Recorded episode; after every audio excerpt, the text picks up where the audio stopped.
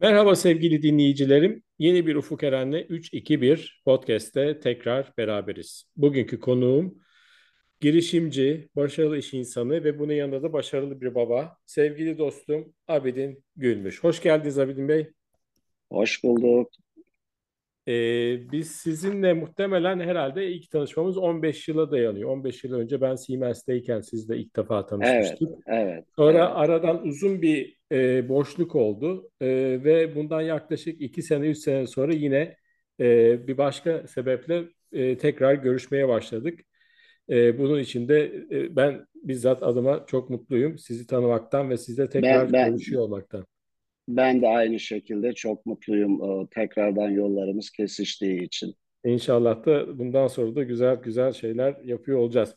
Şimdi e, Abidin Bey sizle bu podcast yapmamın sebebi aslında baktığımda biraz da sohbetlerimden değişik bir kişiliğiniz var ve özellikle girişimci ruhunuzu e, çok takdir ediyorum. Yalnızca ben değil e, birçok insan. E, bu da sizden biraz feyiz alınması da bu podcast'in bir amacı. Ama ama e, biz her zaman podcast'te öncelikle e, konuğum ne zaman, nerede ve nasıl bir ortamda gözlerini hayata açtı. Buradan başlıyoruz. Buyurun. Evet, memnuniyetle. Ben e, 19.02.1959 Ankara'da doğdum. E, Telsizler Doğum Evi'nde doğdum. İlk orta, lise, üniversite yaşantım boyunca da hep Ankara'da yaşadım. İşin açıkçası bir Ankara aşığıyım. Ankara olmadan ben yaşamı bir e, boşluk sayarım. İstanbullular için en güzeli tekrar İstanbul'a dönüş derler Evet. ama ben de tam tersini söylüyorum. İstanbul'dan Ankara'ya dönüş benim için çok daha keyifli. Şimdi kısaca e, şeyden bahsetmek isterim. Ee, ilkokulu ben ilk 1, 2 ve 3. sınıfı Ankara'nın e, varoşları diyelim, Mama'nın ilerisinde bir e, semtte ilkokula başladım ve e, rahmetli çok değerli bir öğretmenim vardı. Ondan çok şeyler öğrendim. Bize okumayı sevdirdi. Bize matematiği sevdirdi. Daha sonra e, mahalle değişimi nedeniyle, muhit değişimi nedeniyle Ankara Yeni Mahalle'ye e, taşındık. Dördüncü sınıfı orada okudum. Bir yıl sonra da e, Etlik'te anne, baba, e, bir erkek, bir kız kardeşimle beraber e, birisiyle aramızda yaklaşık dört yaş, diğeriyle de aramızda, erkek kardeşimle de aramızda dokuz buçuk on yaş fark var. Tabii e, ben e, ilk çocuk olarak e, evin e, büyüğü olarak birçok sorumluluk üzerime aldım. Çok çalışkan, çok zeki bir babam vardı. Eğitimli birisi değildi, işçiydi. Ama önemli bir şirkette çalışıyordu ve ondan çok şey öğrendim. Annemin okuma yazması yoktu. Annem daha sonra benimle beraber ben ilkokula başladığımda okumayı öğrendi. Bu şekilde hayatımız devam etti. Kız kardeşim hem de erkek kardeşim, e, erkek kardeşim gerçi o da ODTÜ'lüdür. E, ODTÜ'yü maalesef yarıda bırakmak zorunda kaldı ama kız kardeşim Gazi Üniversitesi mezunudur. Babam e, ve annem o, o zor şartlarda e, eskinin yokluklarını e, hatırlayanlar, tabii bizim yaş grubumuzda olanlar hatırlayacaktır. E, üçümüze de üniversitede okuma şansı sağladı. Onun için onlara minnettarım işin açıkçası. Hı hı. Hı hı. Süper. Yani e, epey yaş farkı var. Özellikle erkek kardeşle 9,5 Evet, yaş ve e, ailede de biraz bir e, abi sorumluluğu da evet. var. Onu anlıyorum. Ha- halen o sorumluluğu taşıyorum. Halen. Benim için ha, tabii ki. E, anne de sizle beraber mi okuma yazma konusuna Evet, annem annem benimle beraber okuma yazmayı öğrendi. Şu anda annem 87 yaşında ve şu anda benimle beraber yaşıyor. Biraz sağlık problemleri var. Ama babamı 2004 yılında kaybettik. Başınız sağ olsun. Başınız sağ olsun. E, peki e, bu ilkokuldaki öğretmen çok değerli bir öğretmeniniz varmış. Evet, Ahmet Çalışkan. Ahmet Bey. Ahmet. E, e, rahmetli mi oldu dediniz? Evet, rahmetli oldu. Anladım. e, bu ilkokuldaki öğretmenin size verdiği veya size dokunması e, bir şey yarattığını düşünüyorum. Evet.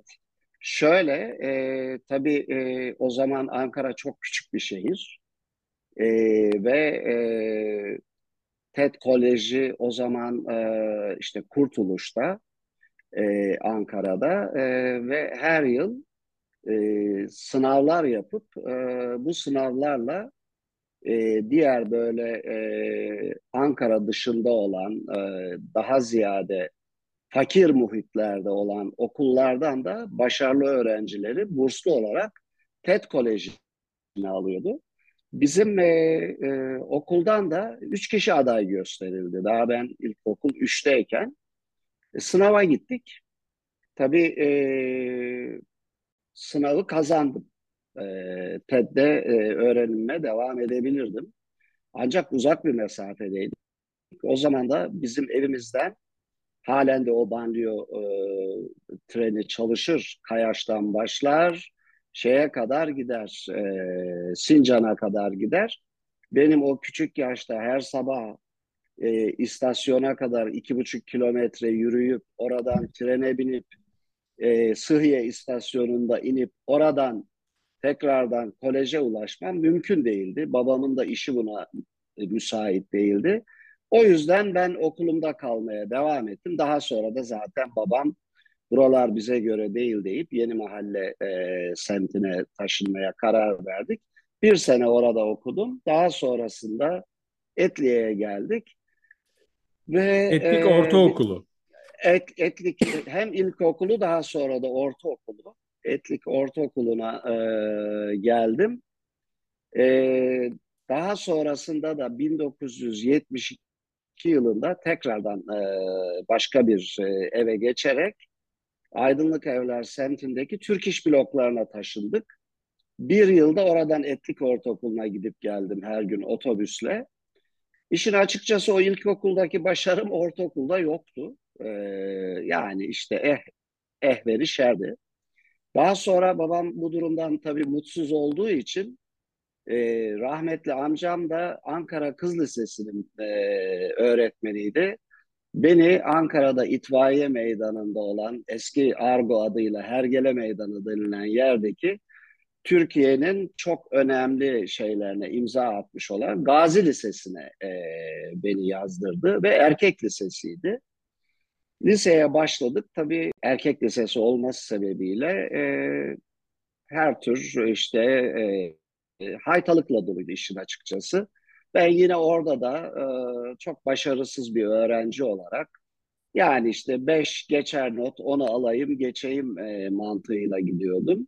Ardından ise birden sonra fenci mi edebiyatçı mı olacağınıza e, karar verilir. Ben fenci de olabilirdim. Aslında fen kapalı bir adamım. Fakat baktım ki bütün arkadaşlarım edebiyata gidiyor. Hem amcama hem babama haber vermeden kendimi edebiyata yazdırdım. Daha sonra duyunca e, bizimkiler çok bozuldular, çok sinirlendiler. Ardından yine hiç kaybım olmadan şeyi bitirdim.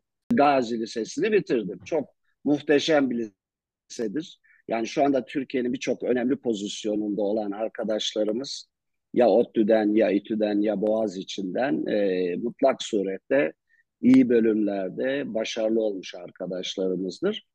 Tabii ben edebiyat bölümünden e, sonra pişmanlığım oldu. E, mezun olunca bir yandan da idealim ODTÜ'ye girmek. Nasıl olacaksa bunu da tabii e, e, insan e, işte çocukluk, gençlik diyelim. E, işte şeye yazıldım. E, o zaman e, dershane işleri daha yeni başlamıştı. E, Ankara'da bir büyük dershane vardı, bir de arı dershanesi vardı. E, babam beni dershaneye yazdırdı madem böyle hedeflerim büyük diye. Ama yine biz orada haylazlığa devam ettik. Bu haylazlığın neticesinde biz kursa gideceğimize bilardo salonuna gittik. Fakat hiç hayal edemiyorduk ki dershaneden evimize mektup gelecek. İşte oğlunuz devamsızlık yapıyor vesaire diye. E, tabii bu gelince e, babamla e, şeyler koptu. E, iletişim koptu. Tabii ben de çok üzüldüm. Tabii üniversite sınav, sınavına girdim. Eskiden hatırlarsınız. İlk önce puanınızı almadan önce bölümleri de yazarsınız. Puanınız hangisini tutuyorsa ona gireceksiniz. Ben bu kadar e, eksik eğitime rağmen, kursa da doğru dürüst devam etmememe rağmen üniversite sınavına girdim ama 8 tercih yaptım, 8'i de ODTÜ. E tabii doğal olarak e, şey geldi, boş geldi. Ondan sonra o benim için bir dönüm noktası, bir silkiniş işin açıkçası.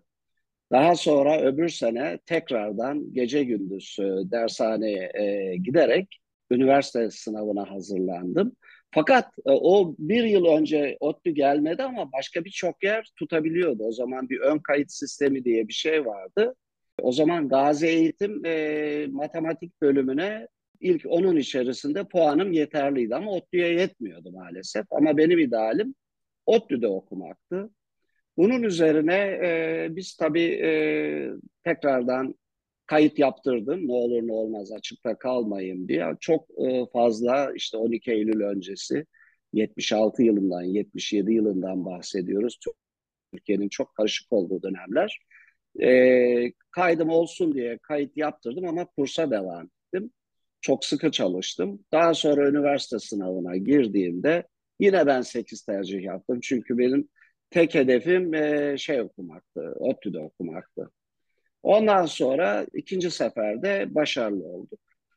Ve e, bu başarının e, neticesinde e, bu sefer bizi üniversitede olaylar bekliyordu. Bu olaylar evet. felaketti tabii. 77-82 Türkiye'nin tarihindeki en kötü döneme e, denk geliyor. Bir 6 aylık, bir 9 aylık olmak üzere iki tane boykot e, yaşadık. Fakat ondan sonra 12 Eylül e, askeri darbesi olduktan sonra biz e, ardı ardına e, hiç yaz tatili yapmaksızın şeye devam ettik. Eğitime devam ettik yani. Bir yılda üç dönem okuyarak ve sene kaybımız olmadan okulu e, bitirme hedefiyle yola çıktık. Yine ben e, ODTÜ'de öğrencilik döneminde bizim bölüm yeni açılmıştı biyolojik bilimler. Hatta ODTÜ İngiliz diliyle eğitim yapan bir yer olduğu için Life Sciences diye geçiyordu. Türkçe'de bunu hayat bilimlerine çevirmişlerdi. Daha sonra biyolojik bilimler oldu. Biz e, başladık. Tabii isteyerek girdiğim bir yerdi. Keyifli bir öğrencilik yaptım ama hiçbir zaman e, işte ortalama yapalım, belli bir noktaya gelelim gibi bir hayalimiz yoktu. E, ve bölümün biz üçüncü öğrencileriydik. Daha önce hmm. hiç e, öğrenci almamıştı, daha mezun da vermemişti. Çok iyi bir ortalamayla olmamakla beraber 38 kişi başladığımız e, bölümden hiç uzatmadan bitiren 4 kişiden biriydim ama ya, ortalamam berbat. Ortalamam berbattı ama kendi kendime şöyle bir söz vermiştim. Yani şu okul bitsin bir daha gazete bile okumayacağım diye o kadar e, şey yapıyordum. Şimdi bilimsel makaleler okuyoruz, onlardan keyif alıyoruz vesaire. Evet. Tabii hayat hayat insanı değiştiriyor. Tabii okuldan mezun olduktan sonra e, çalışılabilecek iş alanları e, kısıtlı olmakla beraber Türkiye'de 81'de bir, mi mezun oldun? 80, 82'de mezun oldum. Bir yıl hazırlık okudum. Aa, doğru. 1982'de mezun oldum. Tabii e, e, Türkiye'de ilk biyoteknolojini alan 4-5 kişiden birisiydim. Çünkü ilk defa biyoteknoloji dersi o, o tarihte e, Türkiye'de ODTÜ'de açılmıştı. Çok keyif aldık o zaman. Hatta e, çok kıymetli bir e, hocamız vardı. Bizi o dönemlerde e, işte Eczacıbaşı e, ilacın serum tesisine, İzmit'te olan Türkiye'nin en büyük değerli tesislerinden birisiydi. Ansa'ya, ondan sonra yine eskiden hatırlarsınız Türk Ticaret Bankası vardı, TTB diye yazılırdı. Evet. Onların bir yatırımı olan sitrik asit üreten bir fabrikaya burada biyoteknoloji alanlarını bize göstermek üzere e, çok verimli çalışmalar e, yaptık. Ve e, mezun olduğumuzda hemen iş bulabilme e, potansiyeline sahiptik. Çünkü yoktu e, Türkiye'de o e, konumda olan birisi. Fakat ben e, 82-30 Haziran'da mezun olduktan sonra ne yapıp yapıp bir an önce askerlik işini halletmek istedim. O zaman 16 aydı. Ve bu e, süreçte biz tabii bir de o zaman yığılmalar vardı, sıralar bekleniyordu. İşte e, araya birilerini falan koyup ben hemen Aralık ayında 1 Aralık'ta asker oldum. Hmm. Ee, tabii askerlik de çok enteresan bir şey, Süper. gündem. Dört ay Ankara'da Zırhlı Birlikler Okulu'nda tankçı e, çıktı kuramız. Onu yaptıktan sonra Kura'da bu sefer e, Ağrı Doğu Beyaz'da e, gittim 12 ay. Yani toplam 16 ay askerlik yaptım. O dönemde e, bizim bölümden mezun olan bazı arkadaşlarımız e, diagnostik sektörde işler bulmaya başlamışlardı. O tarihlerde belki hatırlarsınız Türkiye'nin belli başlı e, firmaları vardı yani. Toplasanız beş tane firmayı e, geçmezdi Türkiye'de evet. temsilcilik yapan. Ben e, bir rahatsızlık geçirdim. Bir 45 günlük de hava değişimim vardı. Geldiğimde e, Hürriyet gazetesinin e, işte e, ilan sayfası meşhurdu o zaman. Kariyer.net, internet, evet, evet. hiçbir şey, Bravo. şey hiçbir şey yok tabii. Oradan bir ilana müracaat ettim. Evde de istirahat ediyorum. Ondan sonra ayağım alçılı falan neyse. Beni bir hafta sonra şeye çağırdılar. E, interview'a çağırdılar. Gerçekten interview'a gittim. E, Türkiye'nin e, lider firmalarından bir tanesiydi. Özellikle analitik ve diagnostik cihazlar konusunda. O zamanki e, genel müdürümüz e, Şafak Alpay'dı. Eğer ben bugünlere geldiysem e, gerçekten onun bana öğretileriyle gelmişimdir. Hayatımda iki tane önemli insan vardır. Bir tanesi Şafak Alpay, o zaman Nel Nükleer AŞ'nin genel müdürüydü. Aynı zamanda da ortağıydı. Orada 14 Mart 1984'te askerden gelir gelmez işe başladım hiç e, süre kaybetmeden. Ondan sonra orada e, işte sizin de yakinen bildiğiniz kan sayım cihazları, kan gazı analizörleri, orası bana yetmemeye başlamıştı ve bunun üzerine yine Hürriyet gazetesinin arka sayfalarında iş ilanlarına bakarken yabancı firmaların ilanlarına müracaat etmeye başladım. Hmm. Ondan sonra e, bir gün e,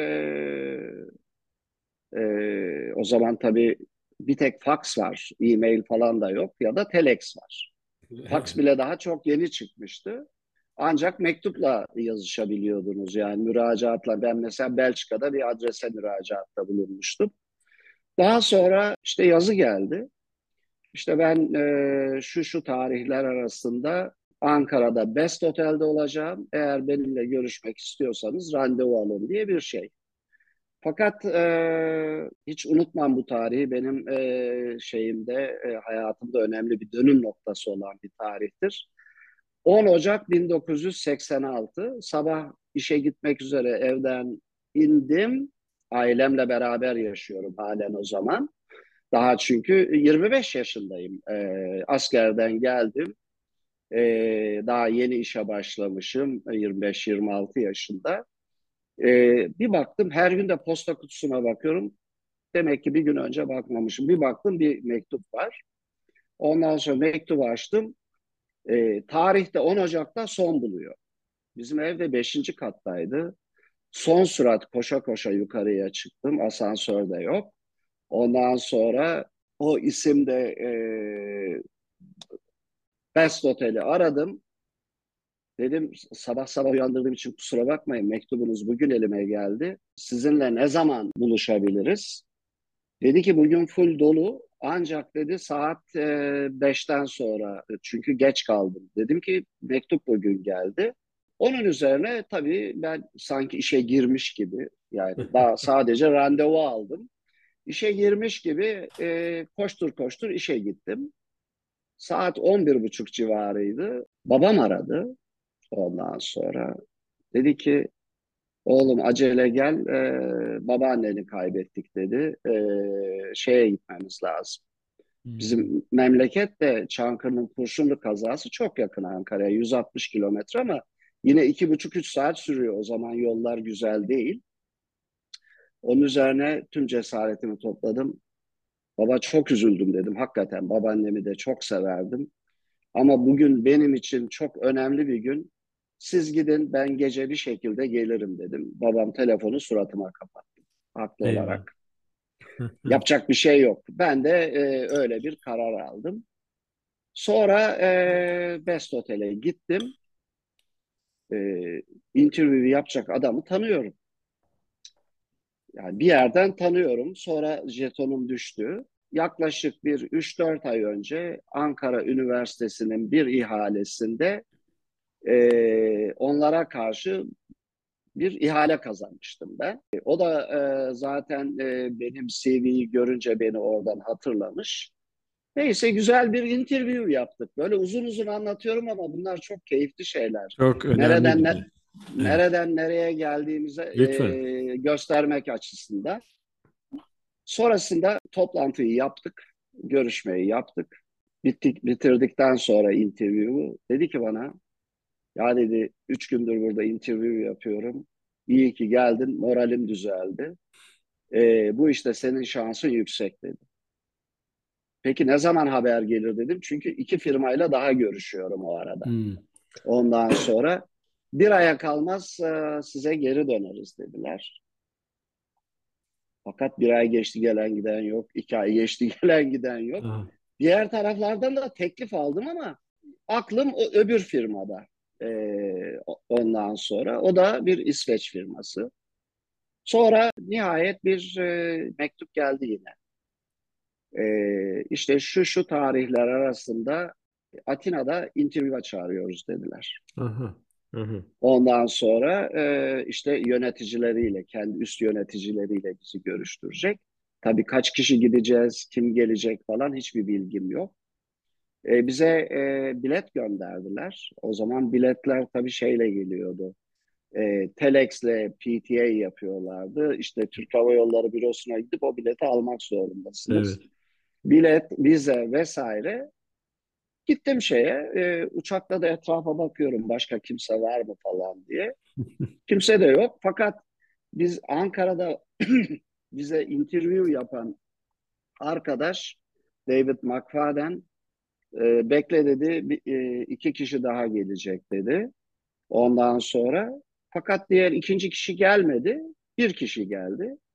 O da e, çok değerli bir insandı. Doktor Sami Ulus Hastanesi Üniversitesi'nin biyokimya şefiymiş. Ben de orada evet. e, tanıştım. Sonra bize iki gün orada testler uyguladılar, interview'lar yaptılar. Ve e, sonuç itibariyle de ikimiz de geri döndük ama kararı size daha sonra bildireceğiz dediler. Kaç kişi alacaklar onu da bilmiyoruz. Sormak da olmuyor tabii. Ardından e, yine bir iki ay daha bekledik. E, çok uzun bir süreçti. Ondan sonra bir mektup daha geldi. Seni tekrardan bu hafta sonu.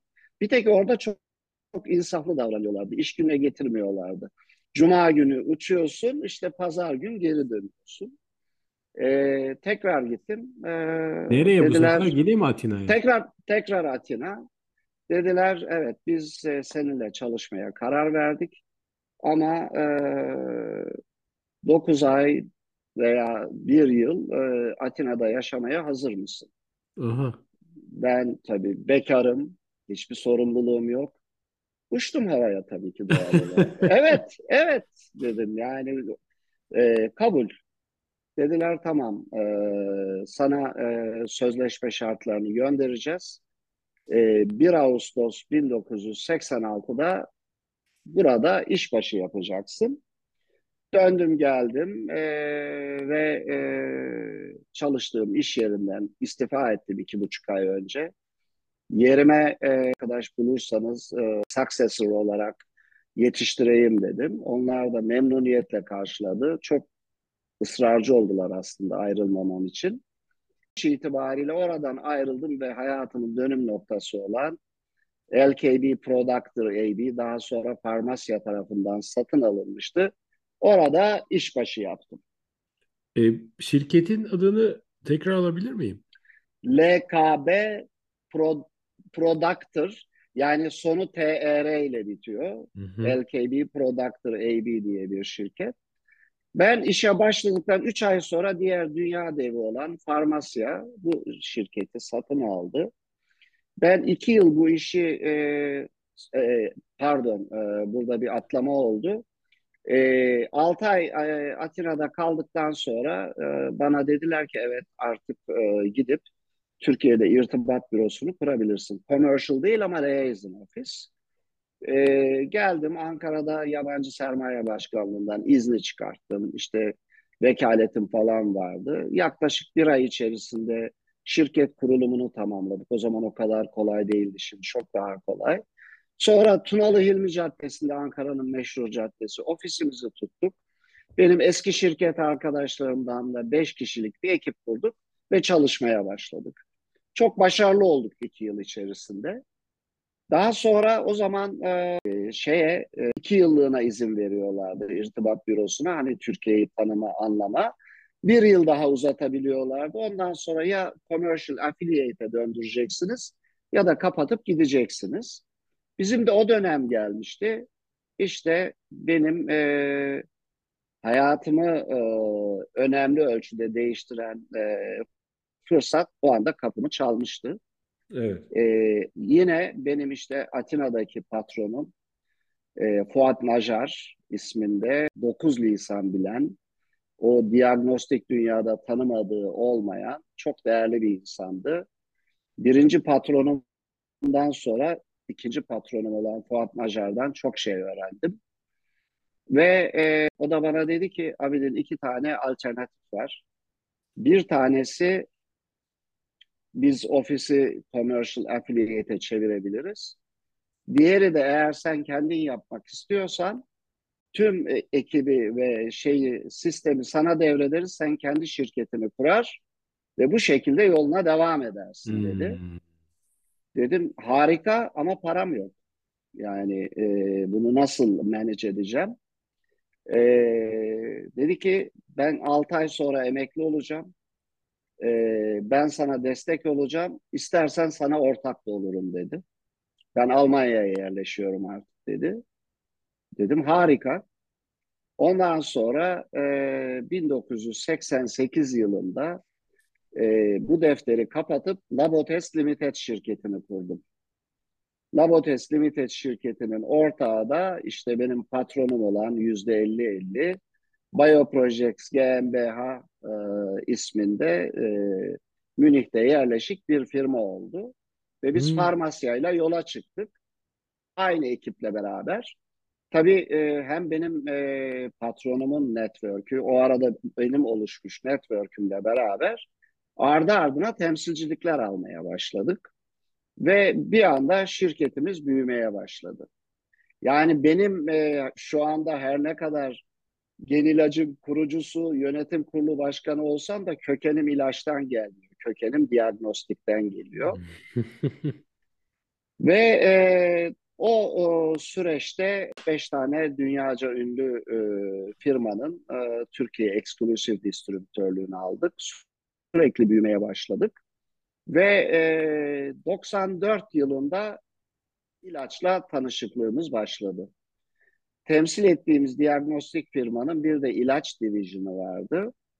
Bu ilaç bölümü e, çok başarısızdı. Türkiye'de e, iki tane ayrı partner tarafından temsil ediliyordu ve e, e, pazar payları dünyanın diğer ülkelerinde yüzde 45-55, 50-50, 40-60 iken Türkiye'de yüzde 10'a yüzde 90 gibi bir yerdeydi. Diagnostik taraftan e, bizi çok iyi tanıyan ve Avrupa'da dört numaraya getirmiştik o firmayı. Tabii İtalyanlar bu firmayı spin-off edince bizim orada sorumlumuz olan Area Director da e, ilacın başına geçti. Yani ilaç region'ının başına geçti. Beni aradı dedi ki hala ilaç e, işiyle ilgileniyor musun dedi. Dedim elbette ilgileniyorum. E, ben dedi Region 6'in e, direktörü oldum. Türkiye, Yunanistan ve South Afrika, Balkanlar dedi. Dedim harika ne zaman görüşelim? En kısa zamanda görüşeceğiz. Tabii e, ben şimdi ilaç hakkında hiçbir şey bilmiyorum iş, işin açıkçası. Sadece kulaktan dolma şeyler var. Fakat e, tüp bebek merkezleriyle çok iyi ilişkilerimiz var. Çünkü IVF testleri satıyoruz. Bu firmanın da en önemli ürünü IVF. Güzel bir business plan yaptık. Türkiye'de var olan temsilcilere ruhsatları devralmak üzere bir compensation ödedik ortak bir şekilde. E, ve e, sonrasında ilaç işine adım atmış olduk. Fakat orada bir hata yapmışız. Biz yüzde on olan pazar payını 3 yılda yüzde ondan yüzde elli beşe getirince iyi ki böyle bir şey yapmışlar gen ilaç doğdu. Ee, e, gen ilacın e, doğmasının sebebi aramızda olan uyuşmazlıktı. Çünkü e, 22 Aralık e, 97'de bu tarihte benim hayatımda çok önemlidir. Biz o İtalyan firmanın avukatının ofisinde noter huzurunda bir sözleşme ile karşılıklı anlaşarak ruhsatları onlara devir, ekibi onlara devir konusunda belli bir bedel karşılığında anlaştık. Ama ertesi gün ruhsatları aldıktan sonra e, inkar ettiler sözleşmeyi ve bizim hakkımızda iflas yoluyla icra takibi başlattılar. Allah Allah. Ve bu söz, bunu da e, şuna yani ben bu konuda kitap yazacağım bir fırsat bulduğumda. Evet. Hala hala içimde şey vardır ama iyi ki yapmışlar. Yeni doğdu. Tekrar söylemek istiyorum. Tabii bizi çok küçük gördüler. Koskoca bir e, firma. E, daha sonra 8 milyar dolara satıldı zaten. E, bundan yaklaşık 10 sene önce 8 milyar dolara satıldı. Hı hı. Küçücük bir Türk firmasıyla mı uğraşacağız? Deyip bizi underestimate ettiler. Ama ben e, hiçbir şekilde teslim olmadım. Tamamen haklıydık ve bunun neticesinde Türkiye'de tüm davaları kazanıp kendi memleketlerinde e, Avrupa merkezleri Cenevre'ydi. Cenevre'de de Türkiye'deki kararın tenfizini sağladık. Hı. Yani bu şekilde tüm haklarımızı aldık. Ama o arada baktım ki bu Labotes Limited şirketi bu hukuki süreçle çok uğraşacak. Bunun üzerine ben 97 yılının sonları 98'in başında gen ilacı kurdum. Ve gen ilaçla da yolculuğumuz bu sefer tamamen farklı bir yerde Biogen'le birlikte MS ile başladık. Ve e, bugün geldiğimiz noktada Türkiye'de özellikle nadir hastalıklar denildiğinde ilk akla gelen e, sektöre yön veren bir firma halindeyiz. Ve bu şekilde de e, yolumuza devam ediyoruz. Sorularınız varsa o şekilde var, gidelim yoksa var, ben non-stop devam edeceğim. E, Ali Bey süper. E, şimdi tabii ben şöyle bir notlara da not da alıyorum. Baktığım zaman bu ODTÜ sevdası çok enteresan sizde. Yani bu bir. iki bu biyolojik bilimler okumanız da bence enteresan. Yani e, o zamanlar e, bu ilk öğrencilerden olup bugün bu e, sektörde bu biyoloji biliminin öneminden dolayı bence bu da gen ilaçın veya başarınızın önemli e, girdilerinden Kes, biri. Kesinlikle, kesinlikle. Sonra e, meraklı dediğim ya başlangıçta girişimci ruh hemen işte iş ilanları bir şekilde de e, insanlar sizi görüyor e, sizdeki ışığı. Bu ilk işte Şafak Alpay'ın işe başlamış olmanız orada. E, ama tabii girişimci ruhunuz bir yerde çok fazla durmuyor. Daha büyümek istiyorsunuz. Yine ilanlar, oradan tesadüfler, mektup, son saniye, son dakika. Evet. Babaannenizin ölümü, bütün bunların aynı şeye gelmesi. Ama bir şekilde daha sonra bu firma LKB Prodüktör AB değil mi? Prodüktör evet, AB evet, e, evet. girmeniz e, ve oradaki e, beyefendi e, Almanya'ya giderken de gel ya bunu sen al şirketi kur ya da biz geleceğiz kuracağız demesi de bence bir dönüm noktası. Kesinlikle. O sizi kesinlikle. işte şey yapıyor. Yani artık gerçek girişimci haline getiriyor. Risk alıyorsun. Evet. Yani evet. her zaman evet. risk var ama bu tamam artık kendi işini oluyor o zaman. Evet. Ee, 1988'de Evet. Ee, 35 daha yıl önce. sonra şey de enteresan. Yani o daha önceki firmada işte ilaç şirketi o adamın e, ilaçın başına geçmesi ve sizi arayıp Abidin bak böyle bir şey ister misin demesi. Ben zaten ısrarla istiyordum. Ee, o da ilaç ayrı, diagnostik ayrı. Biz birbirimizden farklı bağımsız bölümleriz. Bir şey yapamam diyordu. Ben ısrarla istiyordum. Hmm.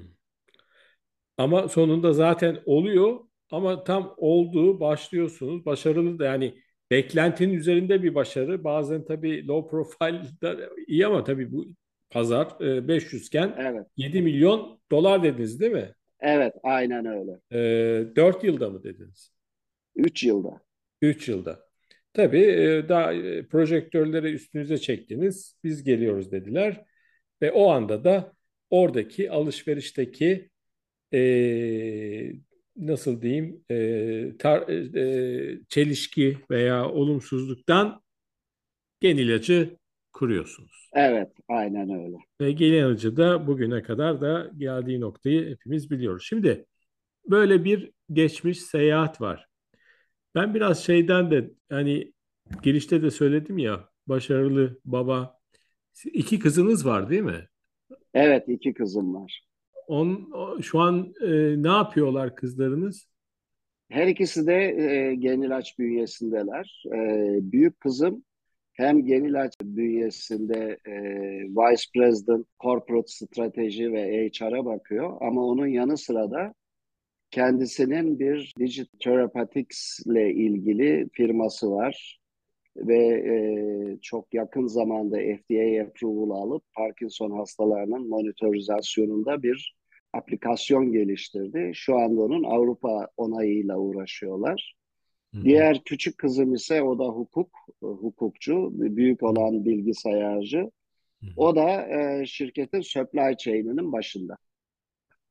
Tebrik ediyoruz e, her ikisini de ve baba olarak, anne olarak da sizleri. Şimdi e, bir takım sorularımız var. Şimdi sizin bu hayatınızdaki Tabii. bence bu değişim noktaları belli. Anlattınız evet. zaten. Yani. Evet. Fakat ya keşke şunu yapmasaydım dediğiniz bir şey var mı? Örneğin ne bileyim ODTÜ'ye gitmeseydim ya da doktor olsaydım ya da e, şunun temsilciliğini almadısaydım dediğiniz böyle kafanızda içinizde bir şey var mı keşke dediğiniz? Yok o, o tür keşkelerim yok ama e, sürekli öğreniyoruz. Hepimizin birbirinden öğreneceği çok şey var. Bu aslında bizim şirket politikamız içerisinde de var. Ama e, bazen e, hani bunun adına tam hırs da diyemiyorum ama başarmak, yaratmak diyorum. Bazı projelere girip e, daha sonra çöp olacağını bile bile girip kenara attığımız projeler vardır ve bunlara keşke yapmasaydım dediğim şeyler olmuştur hayatımda. Olmaya da devam ediyor. Ben tabii sizi hep iş dünyasında tanıdım. Hep iş dünyasında iş odaklı, çok seyahat eden, sizi yakalamak evet. da kolay değil. Oldukça çok seyahat eden, e, hep durmadan yeni bir takım şeylere imza eden bir e, bende fotoğrafınız var. Ama mesela ben şimdi kızlarınıza sorsam Abidin Bey nasıl biridir? Yani nasıl bir babadır? Sosyal olarak nasıldır? Ailede nasıldır? Ben o, o fotoğrafı bilmiyorum. Biraz o Abidin'i anlatır mısınız bize? Valla e, tabii başta buraya e, bu noktalara gelişim konusunda eşime çok şey borçluyum. Böylesine yoğun seyahati olan, böylesine işkolik bir adamla beraber 36 yıl geçirip iki tane kız çocuğunu çoğu zamanlarında ben yoktum ama mutlak her hafta sonu yurt dışında bile olsam onlarla beraber olmak için gelirdim. Fakat e, hani armut dibine düşermiş. Kızlarım da benim gibi işkolik oldular. Şimdi eşim onlardan da şikayet ediyor. Çünkü torunlara bakıyor. O yüzden aslında ben e, çocuklarımın arkadaşıyım. Onlarla e, çok yakın ilişkimiz var. Birlikte çalışmamıza rağmen aramızda baba çocuk ilişkisi dışında tabii bir e, patronaj ilişkisi de var. Ama ben e, iş disiplini yüksek bir insanım. Onlar da öyle. Dediğim gibi e, eşim bu konudan çok şikayetçi. Yani kızlarım da maalesef işkolik oldular. Ama e, çok o sevgi dolu, güzel bir aile ilişkimiz var. Ne güzel. Ama bunun baş mimarı eşimdir. Eşinizi de burada tebrik ediyoruz, alkışlıyoruz. Abidin Bey, 17-18 yaşınıza geri dönseniz o zaman üniversite sınavına girseniz ne okumak isterdiniz? Şimdiki kafanızla. Ya şöyle, e, aslında o kadar çarpık ki ben e, inşaattan çok e, hoşlanıyorum. Hmm. Hala yani fabrikanın inşaatlarını kendimiz yapıyoruz. E, diyeceksiniz ki ne alaka? İnşaat işinden çok, çok hoşlanıyorum. Maden işinden çok hoşlanıyorum. Madencilik tarafım da var. Allah. Ondan sonra bir tarafta da biyolojik bilimler. Ama e, doktor olmayı düşünmedim mesela. Doktor olma hayalim olmadı hiçbir zaman. Çocuklarıma da öyle bir hayal vermedim. E, çünkü çok kutsal bir meslek, ağır sorumluluklar gerektiren bir e, meslek. Ben onu taşıyamayacağımı düşündüm. E, yani benim elimde bir hastanın can vermesini ben kabullenip kaldırabilecek yapıda bir insan değilim. Belki o dürtüyle bu yöne eğildim. Aslında inşaatçı olabilirdim, inşaat mühendisi. Hatta bizim şirketimizin e, şantiye şefi der ki bana, Abidin Bey inşaat mühendisi olsaydınız biz sizle ne yapacaktık diye. Ben e, sürekli her işe burnumu sokarım, e, işte fikirler veririm, bir şeyler yaparım. Ama doğru bölüm seçip doğru e, eğitim aldığım için de e, çok mutluyum işin açıkçası. Süper. E, bütün konuklara sorduğum bir soru var. E, tekrar Abidin'i, 15 yaşındaki Abidin'i karşınıza aldınız. Oturdunuz. Şu anki Abidin, o Abidin'e ne tavsiyelerde bulunurdu? Ne tavsiyelerde bulunurdu? Zor bir soru. Ee, aslında güleceksiniz belki bu söylediğim şeye. 15 yaşındayken ben iş adamı olmayı hayal ederdim. O zamanlar çok meşhur Türk filmleri vardı. İşte Hulusi Kentmen gibi evet. e, değerli e, sanatçılarımız işte veya rahmetli Tarık Akan gibi iş adamı e, kılığında işte uçağın merdivenlerinden aşağı iner o siyah beyaz filmler falan çok özenirdim ve iş adamı olmayı çok hayal ederdim o tarihlerde. Allah bize bu günleri gösterdi ve e, işte o uçaklardan inmiyoruz ama e, e, keşke mümkün olsa da daha az binsek, daha az seyahat edebilsek. Bilmiyorum ama e, ne zaman duracağız? Bizim bir gende de şöyle bir e, mottomuz var. Hatta 14 Ekim Cumartesi günü. Geçen hafta 25. yılımızı kutladık. Bravo. Yaklaşık tüm global operasyonlarımızın dahiliyle e, 800 kişilik bir kutlama yaptık Ankara'da. Oradaki sloganımız da şuydu, benden duymaktan bıktılar belki ya da bıkmadılar. Ama ben onlara hep şunu söylüyorum. Daha yolun başındayız. Yapacak çok şeyimiz var. Ben yorulmadım, siz de yorulmayın. O yüzden 15 yaşında hayal ettiğim şeylere işte 35 e, yaşında ulaştım. İşte bugün 64 yaşındayım ve halen aynı enerjiyi içimde hissediyorum. E, yani bizim amacımız yaratmak, yaratıcı olmak. Startuplara destek olmayı çok önemsiyorum evet. işin açıkçası. Evet. Ee, ve Türkiye'den dünyaya açılan yenilikçi e, buluşlara da destek olmak istiyoruz. Ee, maşallah e, yaşınızı göstermiyorsunuz. Enerjiniz yerinde. Muhtemelen daha 20, 30, 40 yıl daha e, inşallah yapabilecek gözüküyorsunuz. Nedir şey? Yani e, bu hani en son varmak istediğiniz nokta nedir? Ve bunu yaptığınız zaman tamam diyeceğiniz bir nokta var mı? Birkaç tane önemli kilometre taşını e, aştık, geçtik. Ben e, fabrika yatırımını yaptığım zaman diyordum ki bu fabrika Avrupa onayını almalı. Aldık. Bu şirket global bir oyuncu olma yolunda gerekli adımları atmalı. Bunun da yolu halka arz edilmekten geçiyordu. E, çünkü hem bilinirliğiniz hem e, e, şeffaflığınız hem de yurt dışı firmalar tarafından kabul edilebilme e, kat sayınız artıyordu. Bunları da gerçekleştirdik. Ama nedir e, derseniz burada en son top nokta global iyi bilinen bir oyuncu olmak için dünyaya inovatif bir şeyin gen tarafından bulunduğunu göstermek, hastalara tedavisi olmayan bir hastalık konusunda cevap verebilmek. Bunu bu açıdan çok değerli buluyorum. O noktaya geldiğim zaman evet artık çocuklara veya profesyonel yönetime devredip köşeme çekilebilirim diye düşünüyorum. Abidin Bey, son bir soru. Ondan sonra podcast'imizi sonlandıracağız. Herkese sorduğum, bizi dinleyen oldukça genç bir kesim var. Podcastçiler var. Evet. Ee, Abidin Gülmüş ne tür tavsiyeler verir onlara? Hayal etmek çok önemli. Ama o hayale inanmak lazım. İnandığınız hayalin hayata geçmesi kısa soluklu bir şey değil. Sabretmek gerekir ve odak alanının belirlenmesi lazım. Çok dallanıp budaklanıldığı zaman o odaktan uzaklaşıldığı zaman başarıya ulaşmak oldukça zor görünüyor.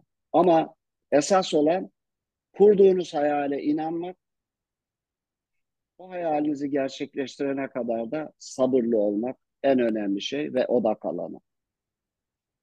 Çok teşekkür ediyorum Abidin Bey. Ben ee, çok teşekkür ederim. Çok güzel de sizi dinlemek. Ben de bilmediğim bir sürü yönünüzü tanıdım. Ee, inşallah bu dostluğunuz da uzun yıllar devam inşallah. eder. Ee, inşallah. Başarınıza e, bir şekilde bizim de bir katkımız olur. Sevgili dinleyicilerim, bugünkü konuğum çok sev değerli dostum Abidin Gülmüştü. Kendisine teşekkür ediyorum. Bir sonraki Ufuk Eren'le 3, 2, 1...